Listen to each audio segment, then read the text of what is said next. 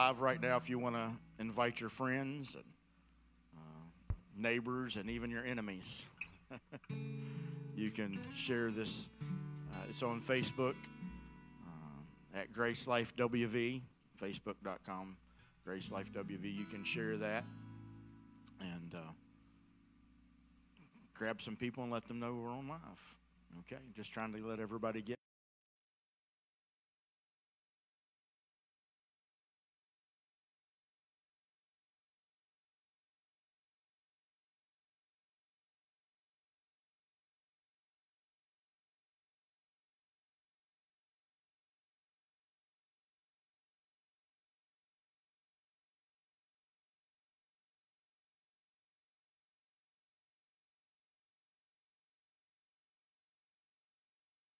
That way as well. So, said it last night. We've known Lynn about 10 years now, and we had at lunch today. We were reviewing the things that God has been doing through His ministry for us and for uh, literally around the world. And we're privileged to have Him uh, come uh, and be with us each year now for going on nine years, and uh, it's just been great. He, he won't say a whole lot, but uh, he does have books available on his website, lynnhiles.com, his books that he's written, and then he has a YouTube channel that you can get a great uh, uh, amount of resources from. So, would you welcome Dr. Lynn Hiles as he comes to share with us here tonight? Hallelujah. And we are honored to be here every year like this. We have become great friends with uh, Jamie and Lisa Wright.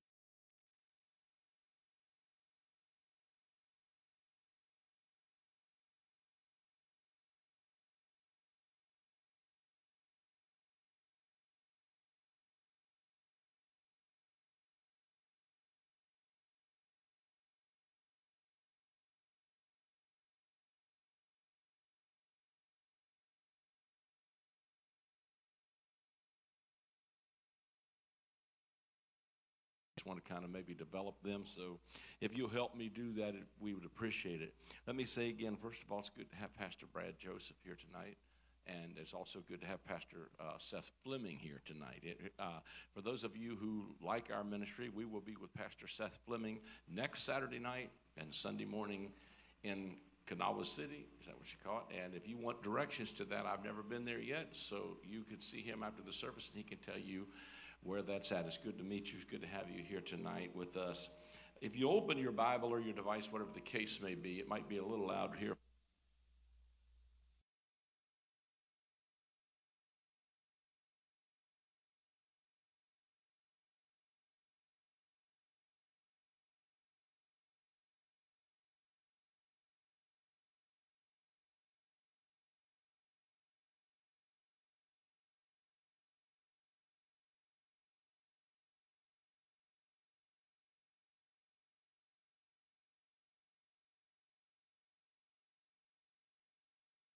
Is really full of an Exodus paradigm.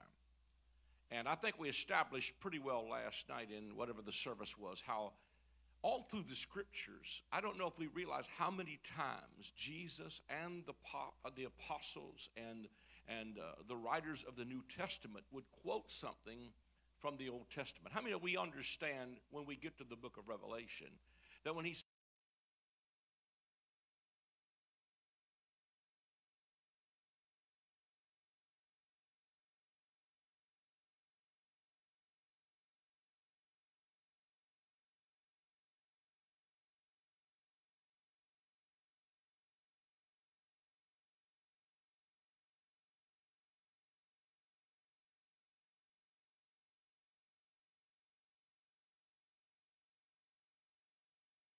just feel kind of the need to just maybe I'm a voice sometimes that feels like it's swimming against the tide, but I think there's some stuff that people preach that just you know there's really no Bible for it because you don't you don't compare uh, spiritual things with newspapers.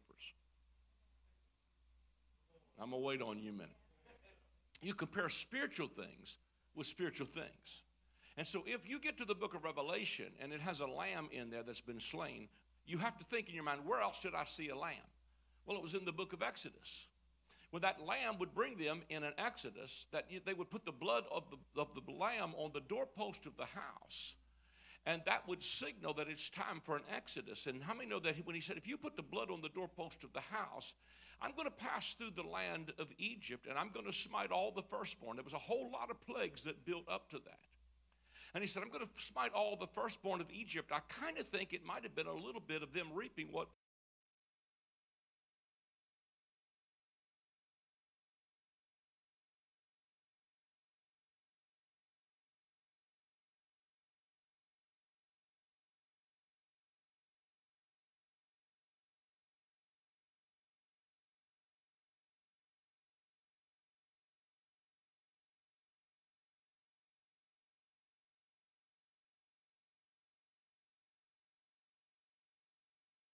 night, but it's a lot of stuff in my books about this.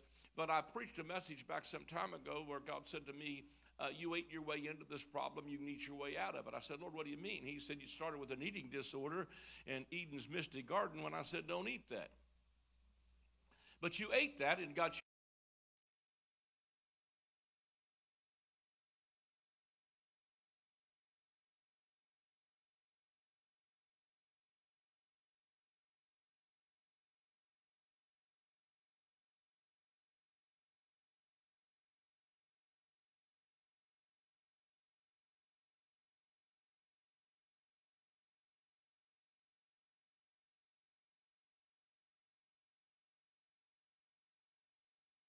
and drinking. I wish I could get some help in here already. Hallelujah.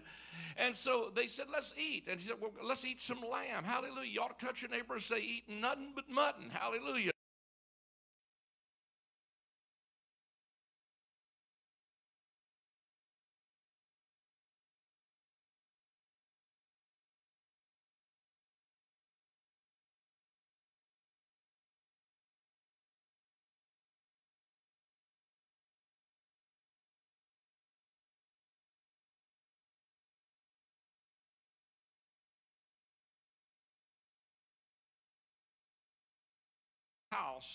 Of the blood of the Lamb said to the death angel is, There's already been a death exacted here. The death of the Lamb was the death of the firstborn. How many know that Jesus didn't die so you don't have to? How many he died because you had to? And he, come on, somebody, how he died not to give you life, he died to give you a death.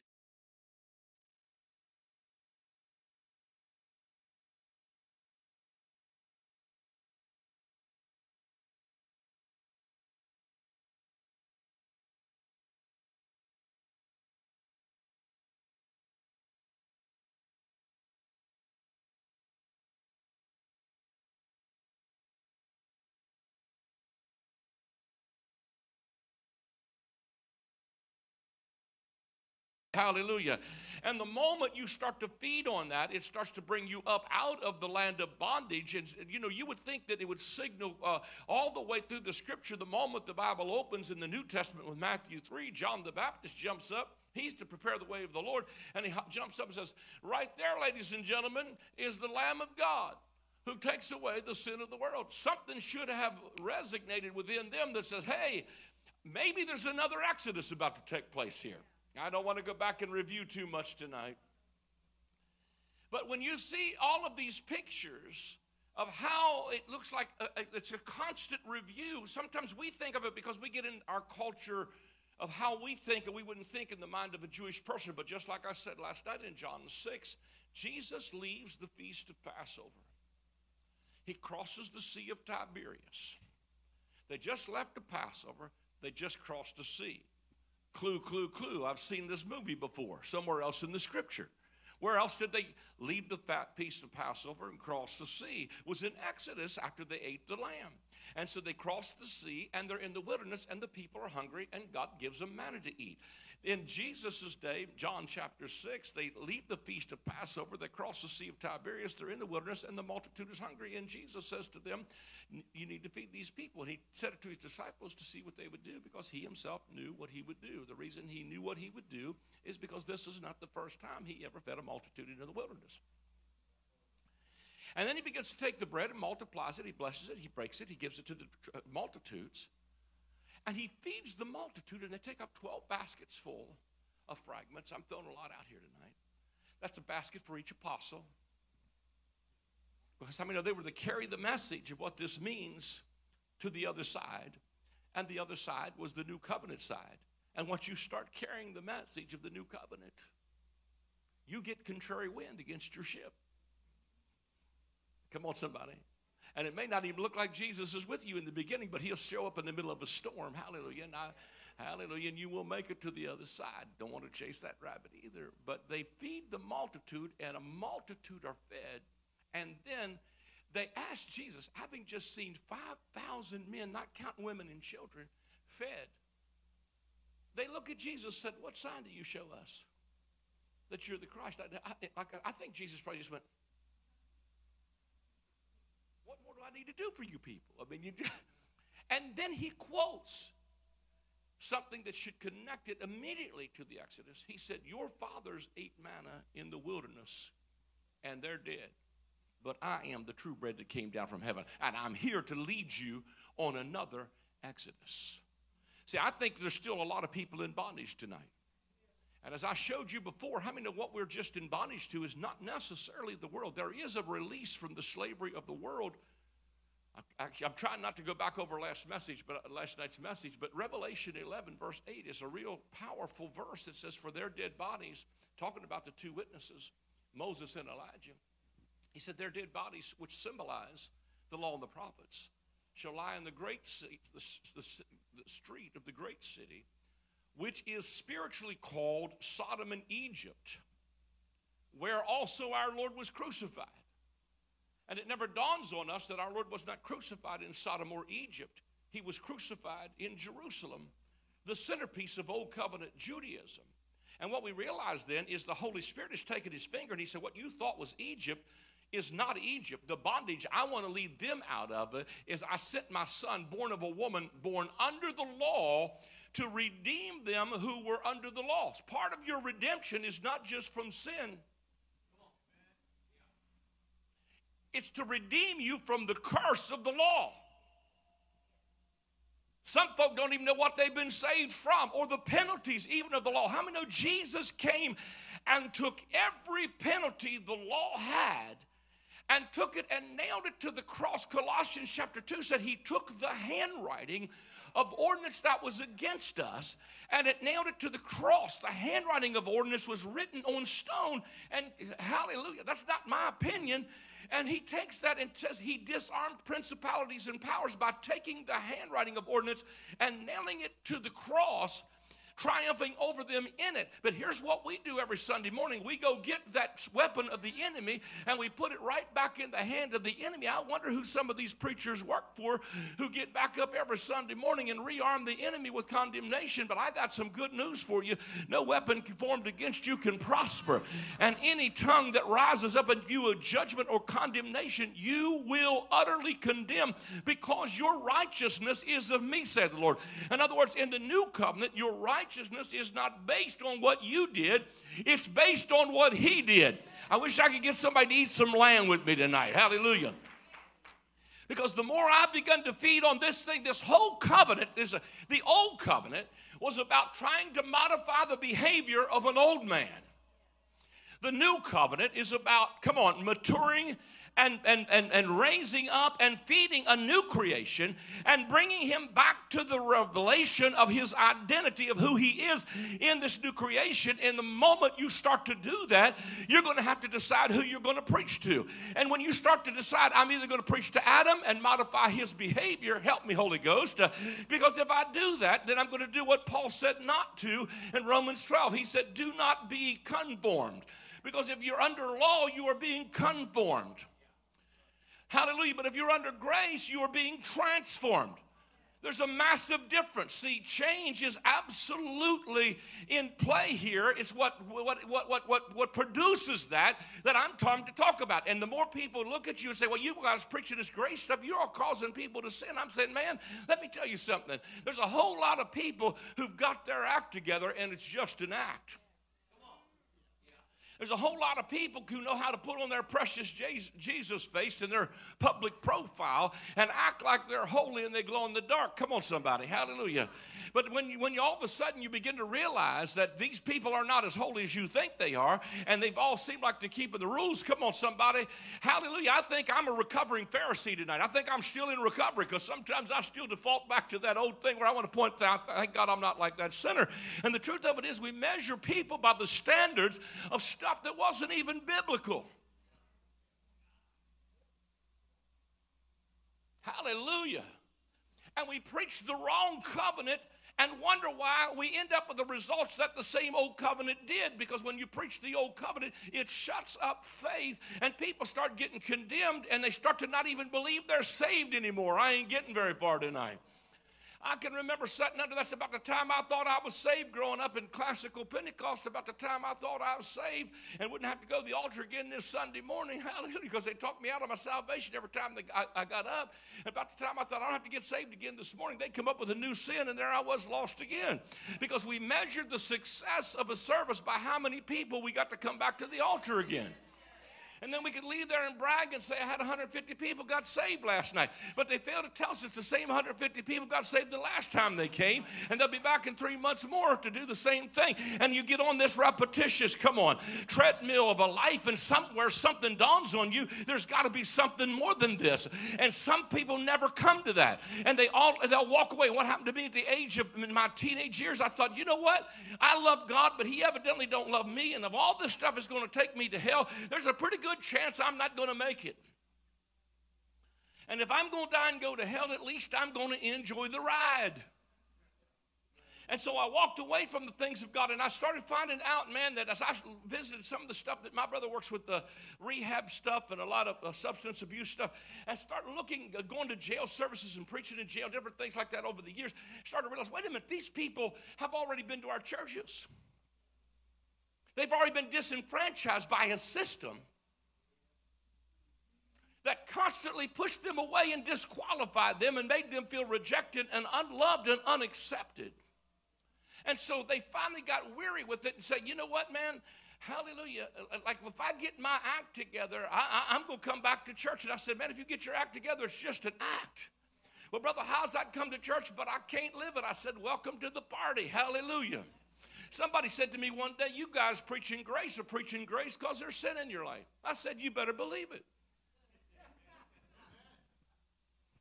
Well, I'll try it on this side. Listen, man, I'm authentic. I'm genuine. I, listen, I still need a Savior myself. And from this pulpit to the door, if it's not grace, come on, it ain't none of us to make it in. That's not an excuse for bad behavior. It's just trying to tell you from the pulpit to the door, every one of us in this room need a Savior. We need help. The whole point of the law, Romans 1, 2, and 3, we're filming that right now for TV.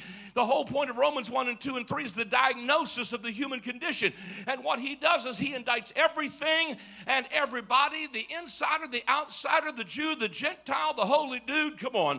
Everybody in the book. And he says, and here's, I love it from the Message Bible, he says, we're all in the same sinking boat. Every last single one of us. Hallelujah. We all need a Savior. There's none righteous, no, not even one. And the point of the law is to bring you to the end of yourself where you say, I think I need a Savior. And it points you to Christ. And then you get the good news, the gospel. The gospel is He did everything, hallelujah, that the law required to take the handwriting of ordinance that was against you and move it out of the way so that you could come up out of the bondage, not just of the world. That's included of slavery, but to come up out of the bondage, see, because I believe where we're really at right now on a global level is we are coming up out of religious bondage. And what we've done is exported American gospel all over the world. Oh, I wish I had all night tonight. And half the problems we have in our world today is because of religious stuff and bad theology. And if you don't think that it, the theology is important, it's just even what we do in the Middle East or what we do with all kinds of stuff is a result of our, of our theologies. Well, thank you for that thunderous amen. Hallelujah. It affects stuff. What we believe affects things. Hallelujah. And, and what I'm simply saying is, is I believe that God is bringing an adjustment. And there is, a, there, is, there is something, I believe, happening right now that's bigger than revival. Now, I certainly don't fight revival. If that's what you want to call it, that's what you think's happening in your church. I'm not a, opposed, but I really believe that we are in the, uh, the, the, the very throes of a reformation, an apostolic, prophetic reformation, where there is a return back again to a new covenant paradigm where we're not preaching the mixture of law and grace, but we're preaching the, the new covenant. We're preaching Jesus and not Moses. We're preaching, come on, hallelujah. He's the door. That's not the door. Come on. He's the bread. That's not the bread. Hallelujah. He's the vine. That's not the vine. Hallelujah. And so, this Exodus that's all the way through the Gospels, especially and in the New Testament, is Jesus coming, first of all, to his own, to a Jewish audience, to try to re- bring them up out and bring them into redemption from the law of the Mosaic system that they are under. Go ahead and bring me up 1 Corinthians 10. I have preached probably 20 minutes and haven't even got to a text yet. First, did you have it? Oh, you can't. You don't have it. It won't come up. Let me just read it to you. This is, moreover, brethren, I do not want to you to be unaware that all of our fathers were under the cloud, all passed through the sea, all were baptized into Moses in the cloud and in the sea. All ate the same spiritual food and all drank the same spiritual drink, for they drank of that spiritual rock that followed them, and that rock was Christ. But with most of them, God was not well pleased, for their bodies were scattered in the wilderness. Now, these things became our examples, to the intent that we should not lust after evil things as they also lusted. And do not become idolaters as they were, some of them, as it is written, the people sat down to eat and drink and rose up to play. Nor let us commit sexual immorality, as some of them did, and in one day 23,000 fell nor let us tempt Christ, as some of them also, and were destroyed by serpents, nor complain, as some of them also complained, and were destroyed by the destroyer. Here's the key verse. Now, all of these things happened to them as examples. Now, if this doesn't give me something to hang this on, I don't know what does. Here is Paul writing to the church in Corinth, and he said, Everything that they saw by type and shadow, a lamb, come on, manna in the wilderness, a serpent on a pole, a rock that was smitten. The rock was Christ, the bread was Christ. Jesus himself quotes the scripture even as Moses lifted up the serpent in the wilderness, so must the Son of Man be lifted up. And if I be lifted up, I will draw all men unto me. And this spake he concerning what death he would die. Jesus was fulfilling all of these patterns as an example that in a Jewish mindset should have screamed, there must be another Exodus about to take place here. Now, they were thinking he's going to redeem us from Rome, but he was going to redeem them from more than Rome. He was going to redeem them from their own religious backgrounds and their own, come on, failed system that was only declared to be a, uh, an addendum until the seed should come to whom the promise was made. Galatians 3 said the law was added until the seed should come to whom the promise, and that seed was Christ. I love how people, uh, you know, cherry pick things from the scriptures and tell you, well, you can, you know, this, brother, how's we're under the law, but we want to pick and choose what fits our culture. We call that the gospel. And all my years of hearing all of the stuff being preached that was preached against when I was growing up, never heard anybody ever preach against catfish. But same law that says you, come on, the same law that says women don't dress in men's apparel that we used to beat women up for years also says don't mix your thread in the garment with diverse kinds of thread. Don't mix with wool and linen. So if you've got on a polyester rayon suit tonight, you may be in real trouble. or a wool suit and cotton underwear. Ouch, hallelujah. Y'all don't want to help me preach here. Hallelujah. And, and, or, or, or if you ate a, a, bottom feeder, if it didn't have fins and, and scales on it, you couldn't eat it. And, and you know, there was the whole list of stuff that you don't read because we won't read Deuteronomy. I call it the book of Deuteronomy because it's more about what you Deuteronomy than you Deuteronomy. Book of Numbers. But I'm going to tell you what, if you don't understand the book of Deuteronomy, the book of Numbers, you won't understand the book of Revelation. Because the book of Revelation is God keeping his end of the covenant bargain of the Mosaic law and bringing upon them all the curses that were written in the book because they did not receive the blood of the lamb that God had sent and put it on the doorpost of their house. And interestingly enough, God gave them 40 years. I'm getting way ahead of myself. God gave them 40 years to repent and come out of that old covenant. Now, watch this. Go back to Corinthians. All these things happened to them examples. Is it too, did I tell you too late? All these things happened in examples, and they were written for our admonition. Anybody got their uh, regular King James Bible with you? Just regular King James? Who's got one? Who does? Corey does. Corey, would you read that verse? All these things. Yeah. Uh huh. Watch this. All these things happened to them for examples for us. Mm-hmm. Watch this. Upon whom the ends of the world are now come. Now, would I stay here with me. I'm going to stretch you a bit tonight. I guess I'm safe here. Give me a nod if I shouldn't say some of this. Hallelujah. Upon whom the ends of the world. Here's, here's, here's, a, here's a game changer. King James and the original translates that word upon whom the ends of the world have come. And many places throughout the scripture, including Matthew 24, that says, What will be the sign of your coming and the end of the world? is the same Greek word. But it is not the word world in every other translation, and even in the New King James when they correct it. The word world here is not talking about a global catastrophe. It's the Greek word age or eon, and he's not talking about the end of the world. He's talking about the end of an age. That's a game changer. The end of what age, Brother Hiles? The end of the old covenant age. And guess who he was writing to? Not you. He was writing to the church at Corinth and he was telling them, You're the people upon whom the ends, if I read it to you here, let me read it to you from the New King James. Now, all these things happened to them as examples, and they were written for our admonition, upon whom the ends, plural, of the ages, plural, have come. He tells them, You at Corinth are the people upon whom the ends, plural, of the ages, plural, had now come. So when I teach this in leadership stuff, I'm sharing some stuff tonight that I don't really share a lot of a lot of bigger places. But in and there's a lot of people watching probably online because I shared it across my social media platform. But I'm too old to mess around now, so I'm just going to preach it what I can. Hallelujah. I got to get some of this out of my system. Hallelujah. If you could picture this in your mind, see, you see this circle right here? That's the old covenant age.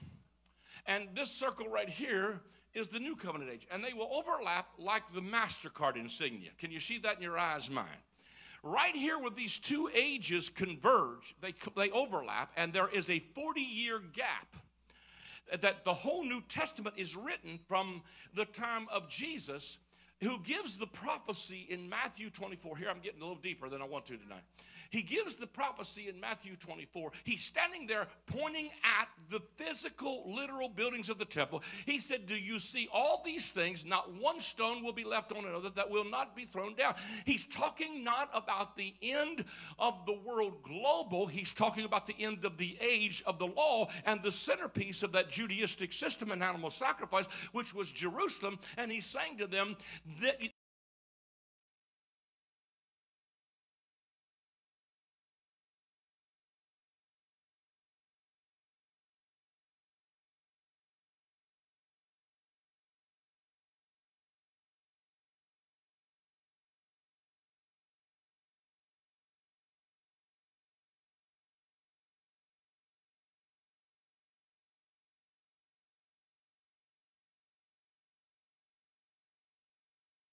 prophecies that are about to fail that people are screaming and uh, they're Old Testament prophets. And I'm telling you, I think God is trying to shift us from being old covenant prophets to being new covenant prophets. Instead of crying doom and despair, start to train people for reigning and to engage our culture and to engage our world and change our world rather than trying to get ready to escape it. I think that we, if we could ever do that, we would become an effective force in the earth. The devil don't care what you believe as long as you think you're headed to heaven any minute now and don't worry about the rest of it. But the moment you start to realize that God has raised up a chosen generation and a royal priesthood and a people in the earth to engage the earth with the gospel, not come on, of just salvation, but the gospel of the kingdom and the reign of the king, because he himself declared of the increase of his government and peace there will be no end. Hallelujah. That's good news. So somebody said to me in a question, well, if it was the ends of the ages that had now come, what does that mean? It means that it was the back end of the old covenant age and the front end of the new covenant age. Hence, the ends of the ages had come upon that generation. And interestingly enough, that generation from the time Jesus gave that prophecy in 30 AD, and they asked him, When will this happen? He says, This generation right here will not pass away until all these things come to pass. I didn't say it, Jesus did. C.S. Lewis, who is a respected theologian who I respect, made the statement of Matthew 24 concerning Jesus. He said it's one of the most embarrassing exhibitions of error in the scripture is that Jesus missed it prophetically. And do you know that Bible schools, liberals, not Bible schools, but liberal schools use those scriptures to dismantle the faith of our children to tell you you can't trust the scripture because Jesus said it would happen, the end of the world would happen while that first generation was alive. Well, the problem is with translation. It was not the end of the world and the world did not end. I've got some good news for you. I think it's good news we are living in a world without end. To him be glory in the churches throughout all generations, world without end. Hallelujah. I'm not worried about the, the end of the world, and I, I, didn't mean to get over on all this tonight. Hallelujah. But we, we are not living. We need to someplace shift to the point where we realize that we need to lose our last day mentality and get a new day mentality and start to step into our promised land. And hallelujah, because we're 2,000 years into this, and I still got to convince people as to what covenant they're under.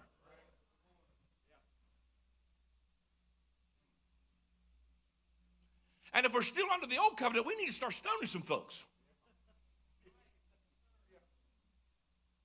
Well, hello. I mean, if you're going to keep the law, you got to keep the whole law. You can't pick and choose some of it. You got to do the whole thing, you know. If your children don't behave, take them out to the elders of the city, just stone them to death, you know. Hallelujah.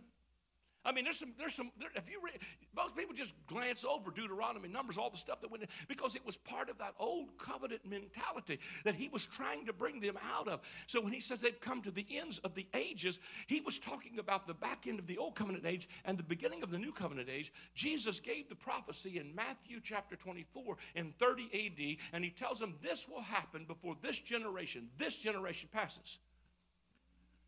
A generation is 40 years exact amount of time as the wilderness journey. And every miracle Jesus does has to do with even a picture of him trying to bring them up out of that bondage, including the man who's laying at the pool of Bethesda, which means the house of mercy or the house of grace, who had been there 38 years. That was the amount of time the children of Israel had lived in the, in the wilderness after they forfeited the, the, the, the uh, Abrahamic covenant. It was 38 years, and there's a man laying at the pool, one man, and Jesus walks up and says, Do you want to be made whole? Because he knows there's a whole bunch of impotent folk here and a whole bunch of lame folk. The whole house house of Israel that don't want to Hallelujah. They're waiting on the troubling of the water. But what would trouble the water is they would wash the lambs upstream and it would pull, run from, I believe, was the pool of Siloam down into the pool of Bethesda and they would cut the throats of the lambs upstream. And when the blood of the lamb would hit the water, it would trouble the water and whoever got in got healed. Here's the real Lamb of God standing right there in front of them and said, Listen, I'm going to show you another picture that your wilderness journey can be over if you will simply receive your Messiah who has now come. I'm telling you, it gets pretty clear when he rides into town on a donkey and said, Behold, your king comes to you riding on a colt. I, am a mess. Hallelujah. That should have been key number one is behold your king comes to you. He fulfilled Zechariah chapter 9 that said, Behold your king. Zechariah said to, that you will find your king riding on a colt and the foal of an ass. And Jesus rides into town and they start to cry, Hosanna, because they're expecting a kingdom that would be like David to come and overthrow the Romans. But Jesus said, I came to tell you something. My kingdom is not of this world. If my kingdom was of this world, my servants would fight. Uh, but even though my kingdom is not of this world, it is for this world. But the kingdom is not, come on, fighting and weapons and politics. It's righteousness, peace, and joy. It's located in the Holy Ghost. And the kingdom came 2,000 years ago and has been growing ever since. Now, don't get too excited if I tell you good news and you leave here without a bunch of doom. It amazes me that people get mad when you take their doom and despair from them. I mean, just the possibility that I could be right, I'd think, oh God, I want to at least entertain this thought a minute. What if it don't fall apart for my children and my grandchildren? I'm not saying there's not some very real problems in our planet right now, but you know what? They thought it was all over back in, in when the World War One. Thought it was over in World War Two. Thought it was over. Come on, somebody. When Sadat was in, uh, when when when Menachem Begin was in, when Gorbachev was in, when when come on, Hallelujah, Obama, Osama, Chelsea's mama, the last Trump. You name it, they all had a Praise place to preach it from. Now it's Putin. Hallelujah. And Gog and Magog and Ezekiel 37 and 38 was fulfilled in the book of Ezra. Hallelujah. We try to hang that out in some kind of a future prophecy. Don't realize these prophecies were given to specific people in specific time dates. And what that says to me then is if Jesus gave this prophecy, let me calm down and teach a little. He gives this prophecy in 30 AD, and everything he says comes to pass in 70 AD. Looks to me like Jesus didn't miss. I, I, let me just submit something to you. Consider the possibility that Jesus wasn't a false prophet.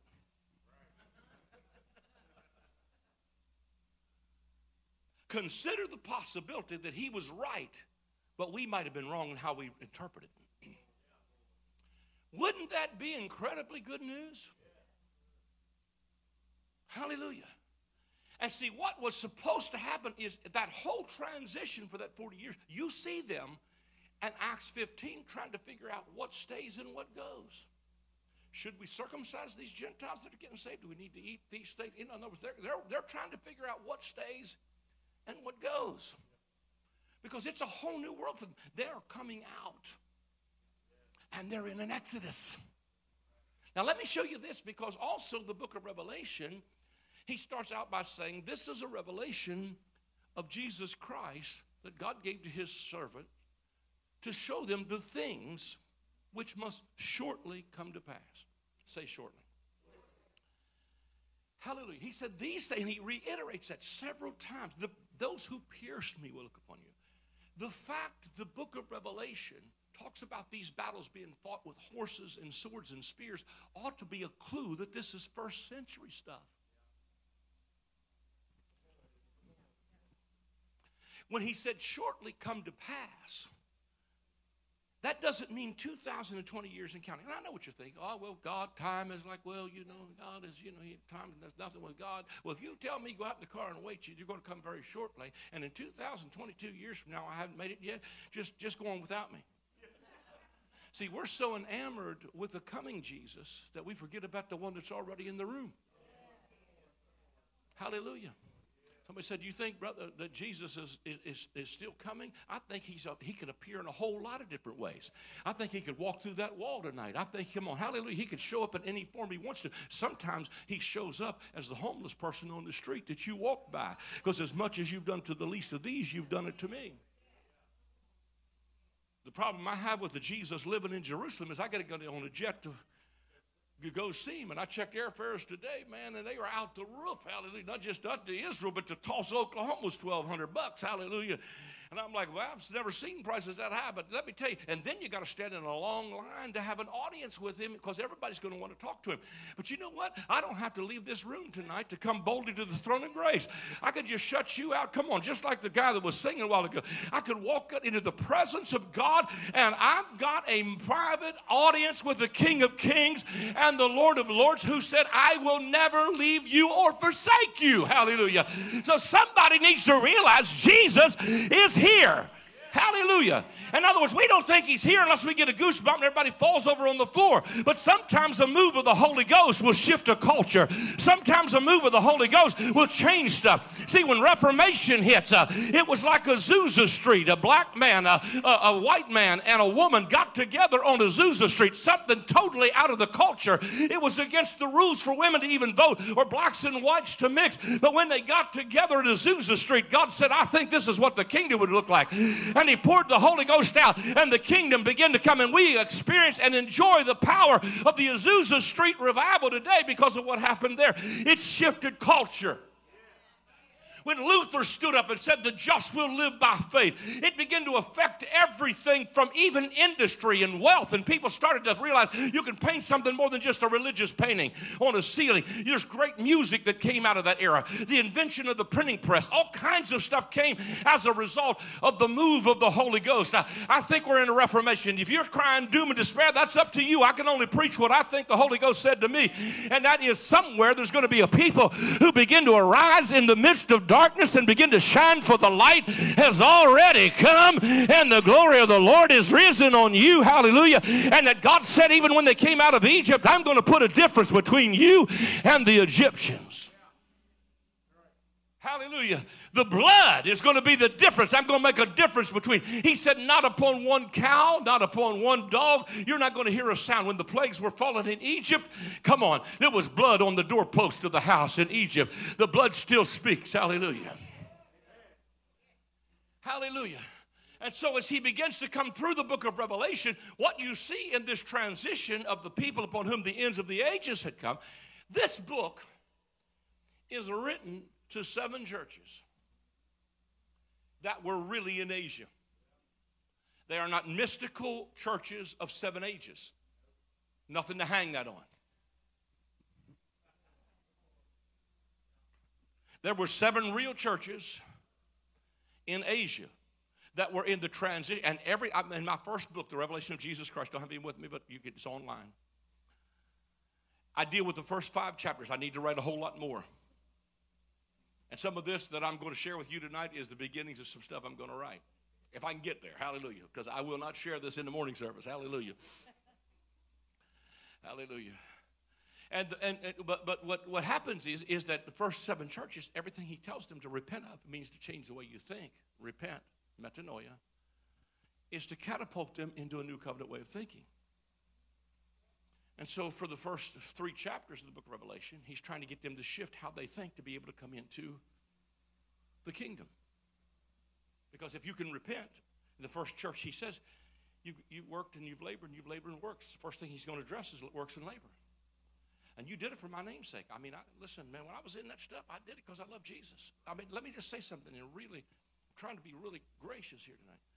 But I have respect for the people I came up under because they did the best they could with what they knew. They preached what they thought they knew, and they thought that's what God wanted them to say. And I, I respect that. I came up under that. But see, I got to tell you, man, if God starts to speak something, we need to be able to move and say, okay, that was truth for that moment, but now we need to keep on moving because the cloud has moved. And if God's calling his church to repent, maybe it's time for us to, ch- to change our minds. So for the first three chapters, and he starts to deal with works and labor. And then he tells them, if you can repent, I'm going to give to you to eat. He said, remember from whence thou art fallen. And then he says, if you overcome, I'll give you to eat of the tree of life. So I'm thinking, he's not talking about remember where you fell from last night. He's talking about remember what caused the original fall. What caused the original fall? You ate from the wrong tree. The tree of the knowledge of good and evil that created works and labor. But if you can repent, I'm going to give you the tree of life. And there's a shift all through that. All that's all through those seven churches. Now let me take you over here to the third chapter of Revelation. And see if I can plug in here. Man, I'm a mess here. Let me just see if I can get this.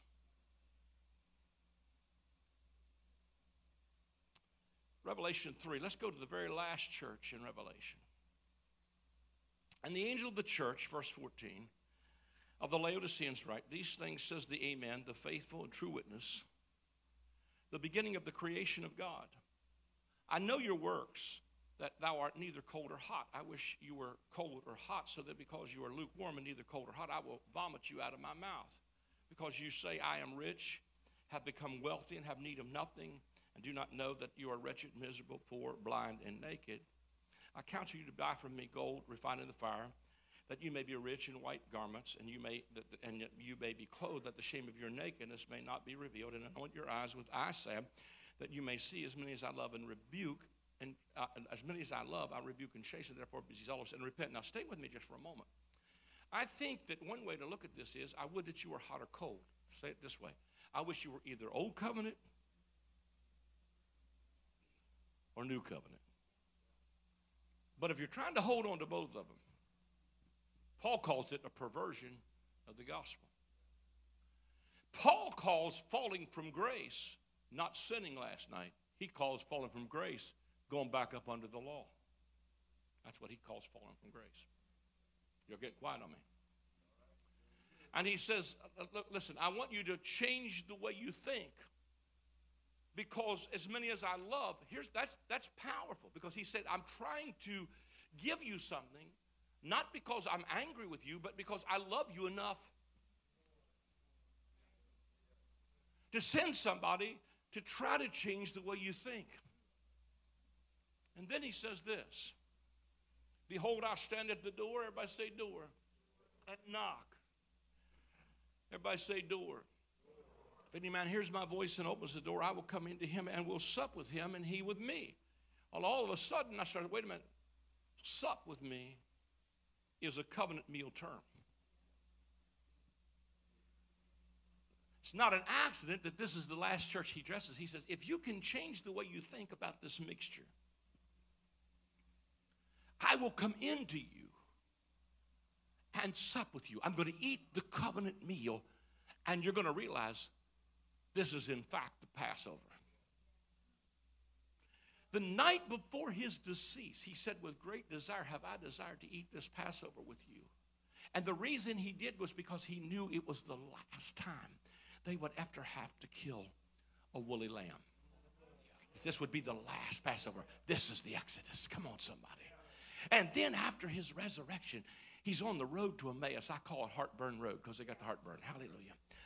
And they're walking, and Jesus appears, and they don't recognize him. See, sometimes Jesus shows up in a different way than you expected him, and you don't know it's him. I want to, I want to tell stories here, but I'm going to keep moving. And so they're walking and they're talking, and, and they look over Jesus and said, Are you only a stranger here? And you don't know what has occurred here these three days and three nights? He's probably the only man on the planet that really understood what happened three days and three nights. And he, the Bible said, and he beginning with Moses, began to tell him all things concerning himself. So for seven miles, he's telling me, remember that lamb? I was the lamb. You remember the tabernacle? I was the tabernacle. Come on, somebody. You remember, all, in other words, he started, you remember the serpent on the pole? I just fulfilled that. You remember that lamb? I was the fulfillment of that lamb. And they still, their eyes were holding. So they get to the place where they're staying. And Jesus acts as if he's going to go beyond, and they constrain him to come in. I love this. But when Jesus sat down, he took the bread, he blessed it, he broke it, and he gave it. And their eyes were open, and they knew him in the breaking of the bread. All of a sudden, it dawned on them this is what he meant the night before the Passover. And he always takes the bread, blesses the bread, breaks the bread, and he gives it to the multitude and signaled, Boys, I'm telling you, hallelujah, I've risen from the dead, and a new leader, come on, a greater than Moses is on the scene now. Hallelujah. And I'm going to bring you out, but I'm not going to bring you out of what you thought I was going to bring you out of. I'm going to bring you out of spiritual bondage because the kingdom does not come with observation, he says in Luke 17. That doesn't mean you can't see it. He's talking about it doesn't come with the observances of touch not, taste not, handle not. Paul said, I'm afraid of you, Galatians, because you have gone back up under the law and you touch not, taste, not. you observe feasts and months and times. And I'm a, in other words, the kingdom doesn't come from the observances, it comes in the Holy Ghost. How many of you got the Holy Ghost today? Got the Spirit of God living inside of you?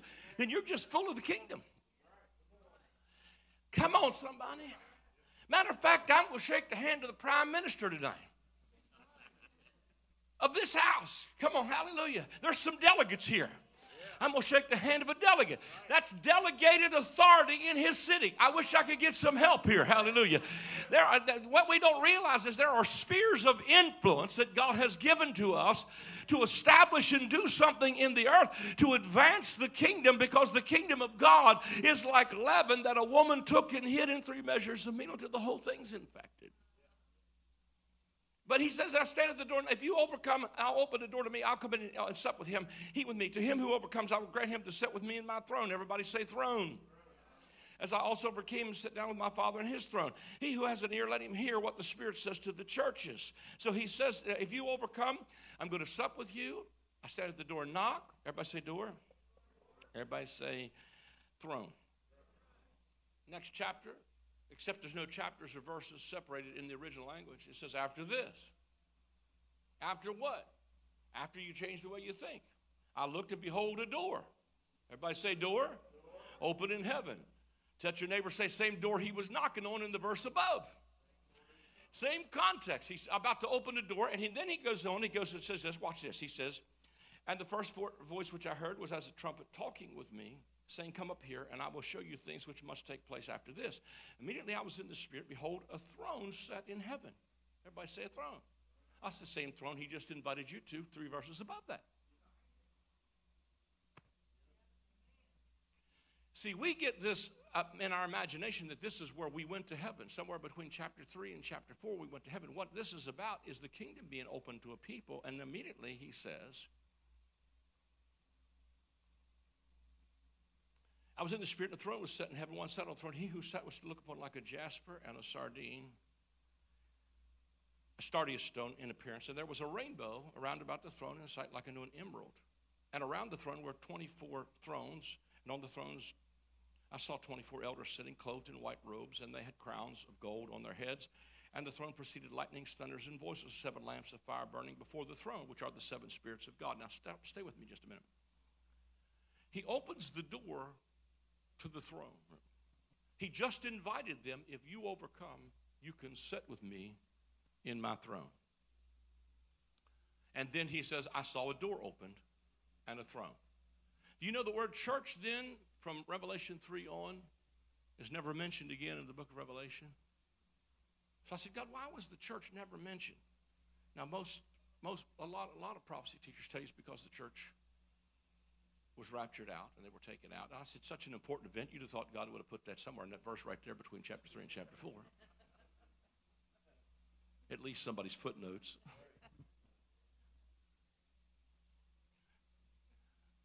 That's not what happened. The first usage of the word church is when he calls them the church in the wilderness.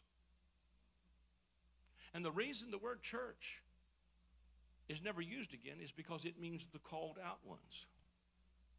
But by the time they get to chapter 4 of the book of Revelation, they have not only been brought out, now they have been brought into the kingdom. Hallelujah. And the rainbow that's around the sun is the covenant, the symbol of the new covenant. They've come to the kingdom and come into a new covenant. Now, can, I, I build all this to, let me, let me quickly show you something. I build all this to get to, to some of this. Let me just, because this is some stuff I have not shared.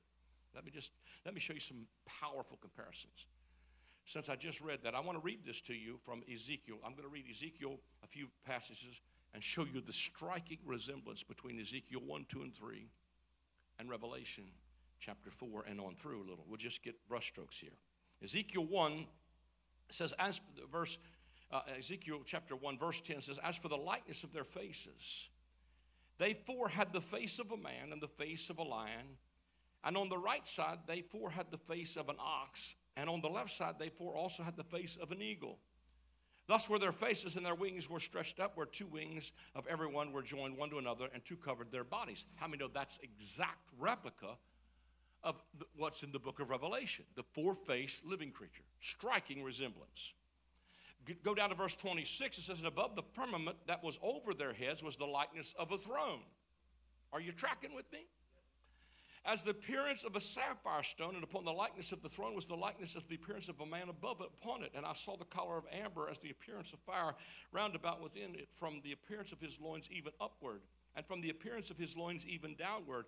I saw, as it were, the appearance of fire, and it had the brightness round about as the appearance of the bow, as the appearance of a bow that is in the cloud in the day of rain, so was the appearance of the brightness round about. This was the appearance of the likeness of the glory of the Lord. And when I saw it, I fell upon my face, and I heard a voice of one that spake. How many can see that's a striking resemblance? Almost looks like you're reading the book of Revelation. You got a throne, a rainbow, you got a four faced living creature. Are you tracking with me? And I just read it from Revelation, so I won't, I won't go back and look at this. But and then we go into chapter two of Ezekiel, verse one through four, and he said to me, Son of man, stand upon thy feet, and I will speak unto thee. And the Spirit entered into me, and he spake unto me, and set me upon my feet, that I heard him that spake unto me. And he said unto me, Son of man, I send thee to the children of Israel, to a rebellious nation that hath rebelled against me. They and their fathers have transgressed against me even unto this day, for they are impudent children and stiff and stiff-hearted. I do send thee unto them, and thou shalt say to them, Thus saith the Lord God. And then verse 8 says, But thou, son of man, hear what I say unto thee. Be thou not rebellious like that rebellious house. Open thy mouth and eat that I give thee. And when I looked, behold, and a hand was sent unto me, and lo, a roll of a book was therein. And he spread it before me, and it was written within and without, and there was written there lamentations, mourning, and woe. Striking resemblance of a little book that's in the right hand of the one that's sitting there. Now I'm going to here's this powerful for you could help me just let me let me get this out of my system. In this little book, this little scroll that was written, was lamentation, mourning, and woe. Let me make this statement right up front. It is God keeping his end of the bargain to the rebellious house of Israel that is clearly there. The book of Revelation is not about coming catastrophes, it is about God's judgment on apostate Israel because they rejected their Messiah, killed those who were sent, and stoned the prophets, so that Jesus said that upon that generation would come the blood of all the righteous, from the blood of righteous Abel to the blood of Zechariah, would come on that generation. Can you see the striking resemblances here of these prophets prophesying all that would come to pass? And, and, and you see in Revelation, there's a little book written within and without, sealed with seven seals. Now, we'll get over there and, compare that in just a moment. But he said, moreover, in chapter 3 uh, of Ezekiel, verse 1, moreover, he said to me, Son of man, eat that thou findest, and eat this roll, and go speak unto the house of Israel. So I opened my mouth, and he caused me to eat the roll. And he said unto me, Son of man, cause thy belly to eat, and fill thy bowels with this roll that I give thee. Then I did eat it. It was in my mouth, sweet, uh, mouth as honey for sweetness. And he said to me, Son of man, go get thee unto the house of Israel and speak with my words. Now I'm going to tell you, if you read that in the book of Revelation, he tells John the exact same thing. Take this little book and eat it. It will be sweet in your mouth and bitter in your belly. Can you see the, the comparisons? Now, let me just go here in Revelation chapter 5 and said, uh, and, and just show this to me is powerful. And I saw in the right hand of him that sat on the throne a book written within, and on the backside sealed with seven seals. And I saw a strong angel proclaiming with a loud voice, Who is worthy to open the book and to loose the seals? Now remember, in this book is lamentation, mourning, and woe. It is God keeping his end of fulfilling the prophetic utterances to judge apostate Israel for their idolatry that we just read about, even in 1 Corinthians 10. He's warning them again don't murmur, don't be idolatrous, don't do all this stuff. But they keep on not receiving the blood of a spotless lamb so that they are forcing God's hand. There is so much I want to tell you. I just stand here with some even give them 490 years to repent. Daniel said, I'll give you 70 times 7. I said, God, why 70 times 7? Why did you give them 490 years? He said, because it's multiples of Sabbaths, it's multiples of jubilees, and a man must forgive until 70 times 7. So he gave them every opportunity and wept over them. And Matthew 23 said, I would have gathered you under my feathers. His feathers was the mercy seat. I wanted to give you mercy, but you would not. Therefore, your house is left to you desolate, he says to him. And then in, in Luke's gospel of, of the Olivet Discourse, he says, For these are the days of vengeance, that all things that were written might be fulfilled. But I love this as we get on. He takes the little book. He said, Is there anybody found worthy? And the elder said, Weep not. Behold, the line of the tribe of Judah, the root of David, has prepared to open the book and to loose the seven seals thereof. And behold, and lo, in the midst of the throne, and the four beasts, and in the midst of the elders stood a lamb as if it had been slain, having seven horns and seven eyes, which are the seven spirits of God sent forth to all the earth. And he came and took the book out of the right hand of him that sat on the throne. And when he had taken the book, the four beasts and the four twenty elders fell down before the Lamb, having every one of them harps and golden vials full of odors, which are the prayers of the saints. But this is what I wanted to get to. And they sang a new song, saying, Thou art worthy to take the book and to open the seals thereof, for thou wast slain and hast redeemed us to God by thy blood out of every kindred and nation and tongue. Hallelujah. Now, I want to show you simply this what he's simply saying to them for apostate, rebellious Israel, there is lamentation, mourning, and woe. But when the Lamb opened the seal to us who are believers, they sang a new song. And the new song is the new covenant. And what the song that I'm singing tonight is, that's not what you have coming because you're not under that covenant. What I'm singing tonight is a new song. I'm saying, You've been redeemed from all of this. Somebody ought to get happy with me tonight. I said, What I'm telling you is that you have been redeemed because the Lamb has opened the seals and redeemed you by his blood to redeem you from the lamentation, mourning, and woe. Hallelujah. That we are beyond that covenant because where the law is, it works wrath, but we are beyond the law. Hallelujah. And we are not under wrath. Hallelujah. I think that's good news. Everybody's preaching God's mad. And then when he don't kill everybody they think he ought to, they're upset about it. What's wrong with us, man? Hallelujah. Hallelujah. He came to seek and to save what was lost. You see him repeat the same thing in 10 of Revelation. There's a mighty angel come down with a rainbow on his hand. He's got a new covenant mentality. Has a little book open, and this little book is open, and he puts one foot on the land and one foot on the sea, and he begins to declare that no more time will intervene, that there will be any more waiting or delay. King James says he declares time no longer. It doesn't mean the clock stopped. What he's saying, the correct translation here is there will be no more intervention, that there should be any more waiting or delay. We are not waiting on some of this stuff to come. We are not in the four horses of the apocalypse.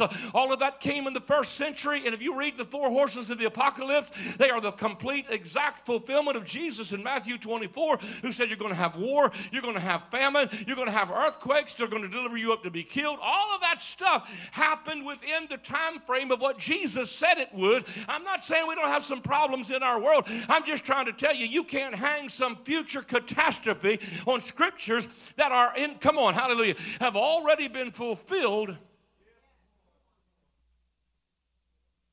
One more deal. Get me this. Deuteronomy 31. I'll, I'll pull it up. Somebody get me Revelation 15 1 while I go quickly. I'm trying to get done here. Apologize for preaching so long, but let me let me get this there. It's only 8:30. You'd watch Netflix longer than this.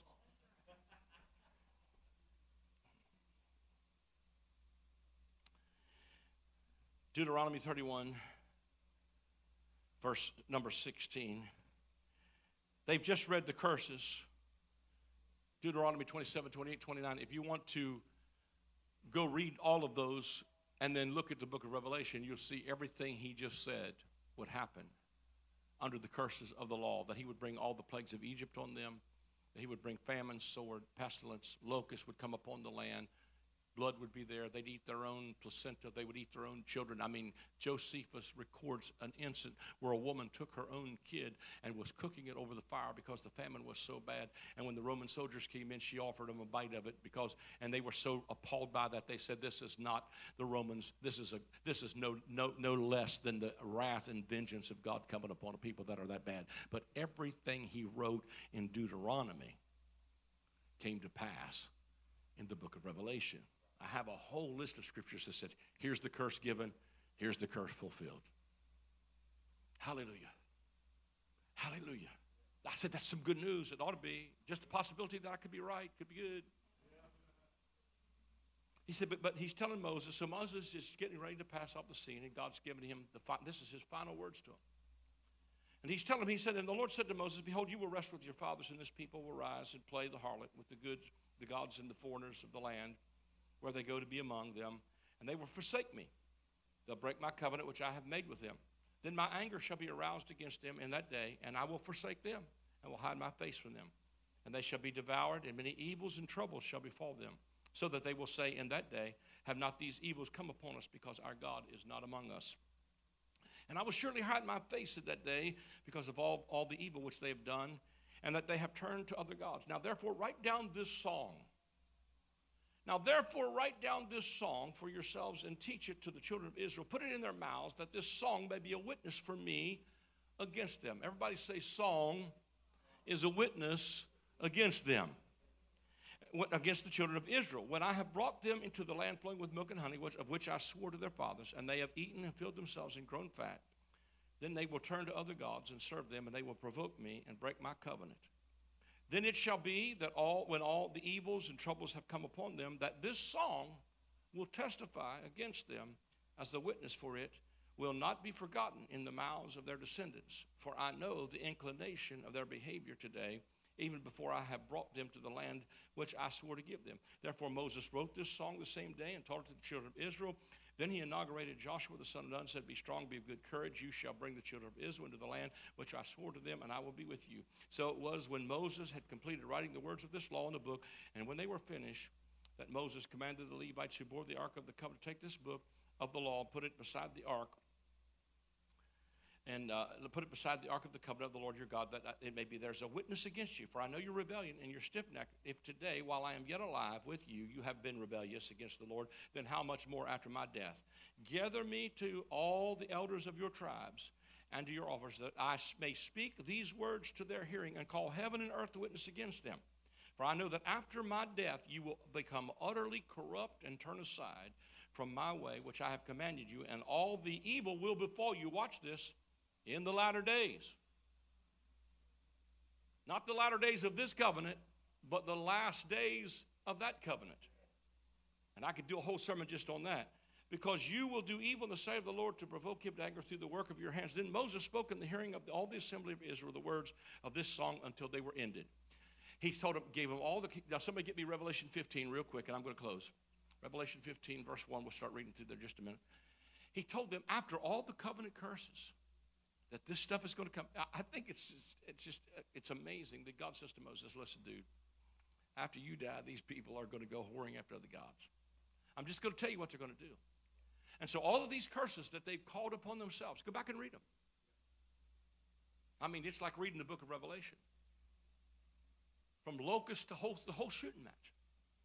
And he said, These people are going to go horn after other gods, and they are going to. So I want you to teach them the song, and they're going to teach it to the generation after them, the teacher after them, and after them. They're going to sing the song because it's going to be a reminder. Because I'm calling heaven and earth to witness against them today that when they break all this stuff and all this stuff comes upon them, they're going to know it's because they have forsaken the covenant of the Lord their God. And so Revelation 15 opens and says, What? Then I saw another sign in heaven, great and marvelous, seven angels having the seven last plagues for in them the wrath of God is complete. And I saw something like a sea of glass mingled with fire, and those who have the victory over the beast, over his image, and over his mark, and over the number of his name, standing on the sea of glass, having harps of God. They sing the song of Moses. What, what they sing? They sing the song of Moses. Sing the song of Moses and you're going to teach it to generation after generation after generation so that when all these things come to pass, you're going to know it's me keeping my end of the covenant bargain. And God pours out seven trumpets, seven vials. These are the last plagues. There's no more of them coming. In them is filled up the wrath of God. Come on and they sang the song of Moses. If that wasn't a nail in the coffin, and every Jew standing there knew this is nothing more than the days of vengeance, that all things that were spoken would be fulfilled. So that what I'm saying in a nutshell, if you didn't get a hold of this tonight, is we have been in an exodus for a long time, but we are not up under the law or the curse of the law under any shape, fashion, or form. I thought I'd get a better amen than that. Hallelujah. That God is not mad with us, He is mad about us. Hallelujah. That, hallelujah, there are some real problems in our world, but God is not abandoning us. He's trying to raise up a people in the earth now. Because once the old cities, there's a tale of two cities in the book of Revelation. And as soon as the old city falls, a new Jerusalem comes on the scene, and the bride, the Lamb's wife, that's you. That's the community of faith. That's Zion. Come on, somebody, what you are a part of. That ought to be a city set on a hill that cannot be hid whose gates are never shut day or night. Uh, the Spirit and the bride are always saying, Come. Hallelujah. There ought to be an invitation that comes to humanity rather than saying, God is bad with you, God is rejecting you. It's so open wide, her gates. Uh, hallelujah, because I'm telling you, there's an invitation to a great supper. Ah, I feel like I, I, I feel like I've way overdone it tonight. Hallelujah. But hallelujah, when you realize that all the people that get invited to the great feast when Jesus was here was not the people that were first invited. Come on, the nation of Israel forfeited their right. He said, Go out into the highways and get, come on, the halt, the lame, the blind. And do you know what's crazy? Is that everyone that gets invited to the feast uh, when Jesus comes was the ones that were rejected from the feast in the Old Testament book of Leviticus. Because he tells them, if you've got a flat nose, you can't come. If you've got a withered hand, you can't come. If you've got a hunchback, you can't come to eat the bread of your God. If you've got a club foot and you ain't walking in holiness, you can't come. If you've got a running sore, you can't come. If you're a dwarf, you can't come. It disqualifies everything. But in the New Testament, Jesus shows on the scene. He takes a man with a withered hand, he heals him. He takes a woman with a hunchback, is bowed the earth, and includes her in. Come on. He finds a wee little man, a dwarf in a tree by the name of Zacchaeus. Hallelujah. He invites, come on, somebody with a running sore and a leper who you can't touch. He goes and gets every one of these dudes that wasn't accepted in the old covenant. And he said, Go tell them, come to my feast. Uh, these dudes ain't coming, so go get me some folk that'll come to my feast. Hallelujah. Hey, hallelujah. The kingdom of God is about eating and drinking and celebrating the fact, hallelujah, that we are not under mourning and woe. I am preaching to you a new song tonight of the new covenant. It is not about mourning, He's turned our mourning into dancing.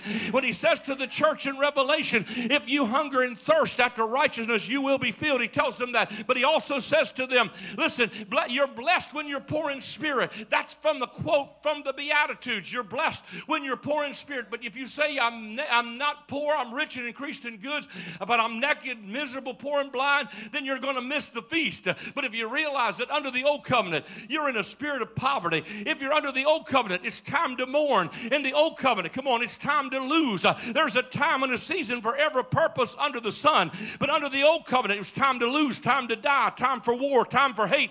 Come on, somebody. Time to lose, time to mourn, time to be hungry. But in the new covenant, we've changed the code. Uh, it's not time for war because Jesus has won the battle. It's not time to mourn because we've got a victory. Hallelujah. We're no longer poor in spirit because we've got righteousness. Hallelujah. We're no longer hungry and thirsty because he said, He that comes to me, he will never hunger or thirst again.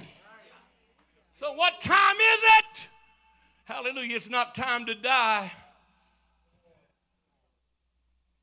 I'm about to throw this mic down and run the aisles. I've preached myself happy tonight. Hallelujah. Come on, somebody, sing a new song. Hallelujah.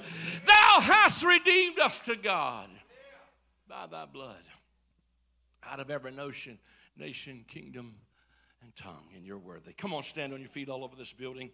Hallelujah. Hallelujah. That was a truckload. Hallelujah. Now, I, I always feel, no matter what I do from Revelation, I always feel like didn't do it justice.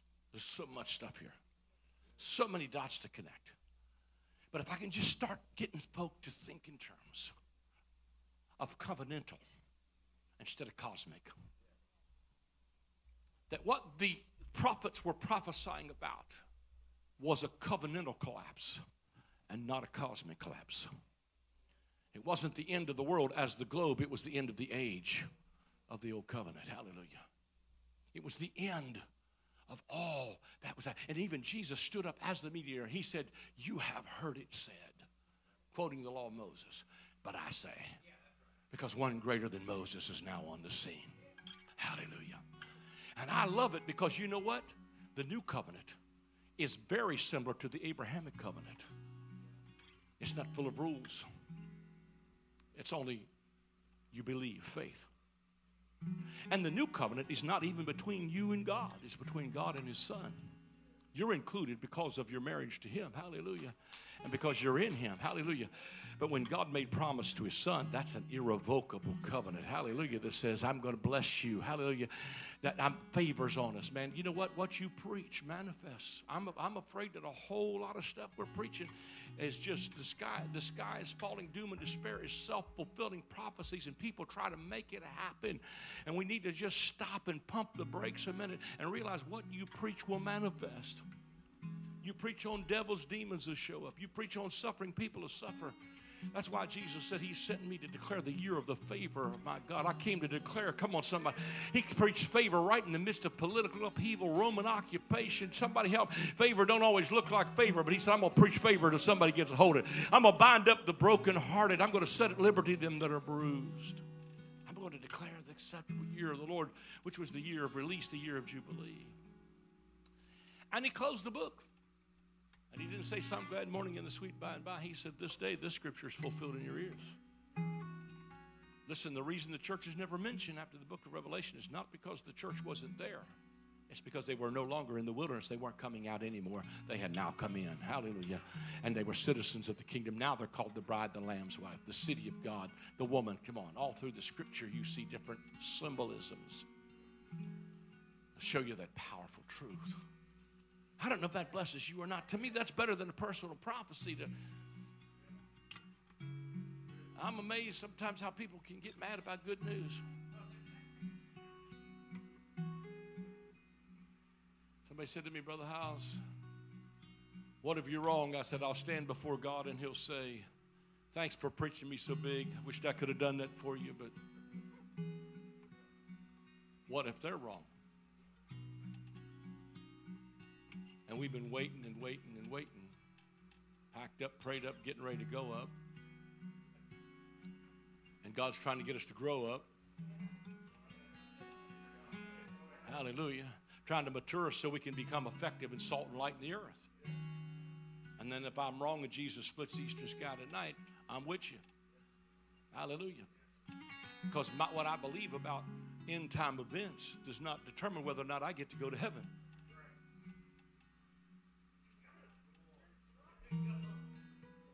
So, so that, that's not the issue here.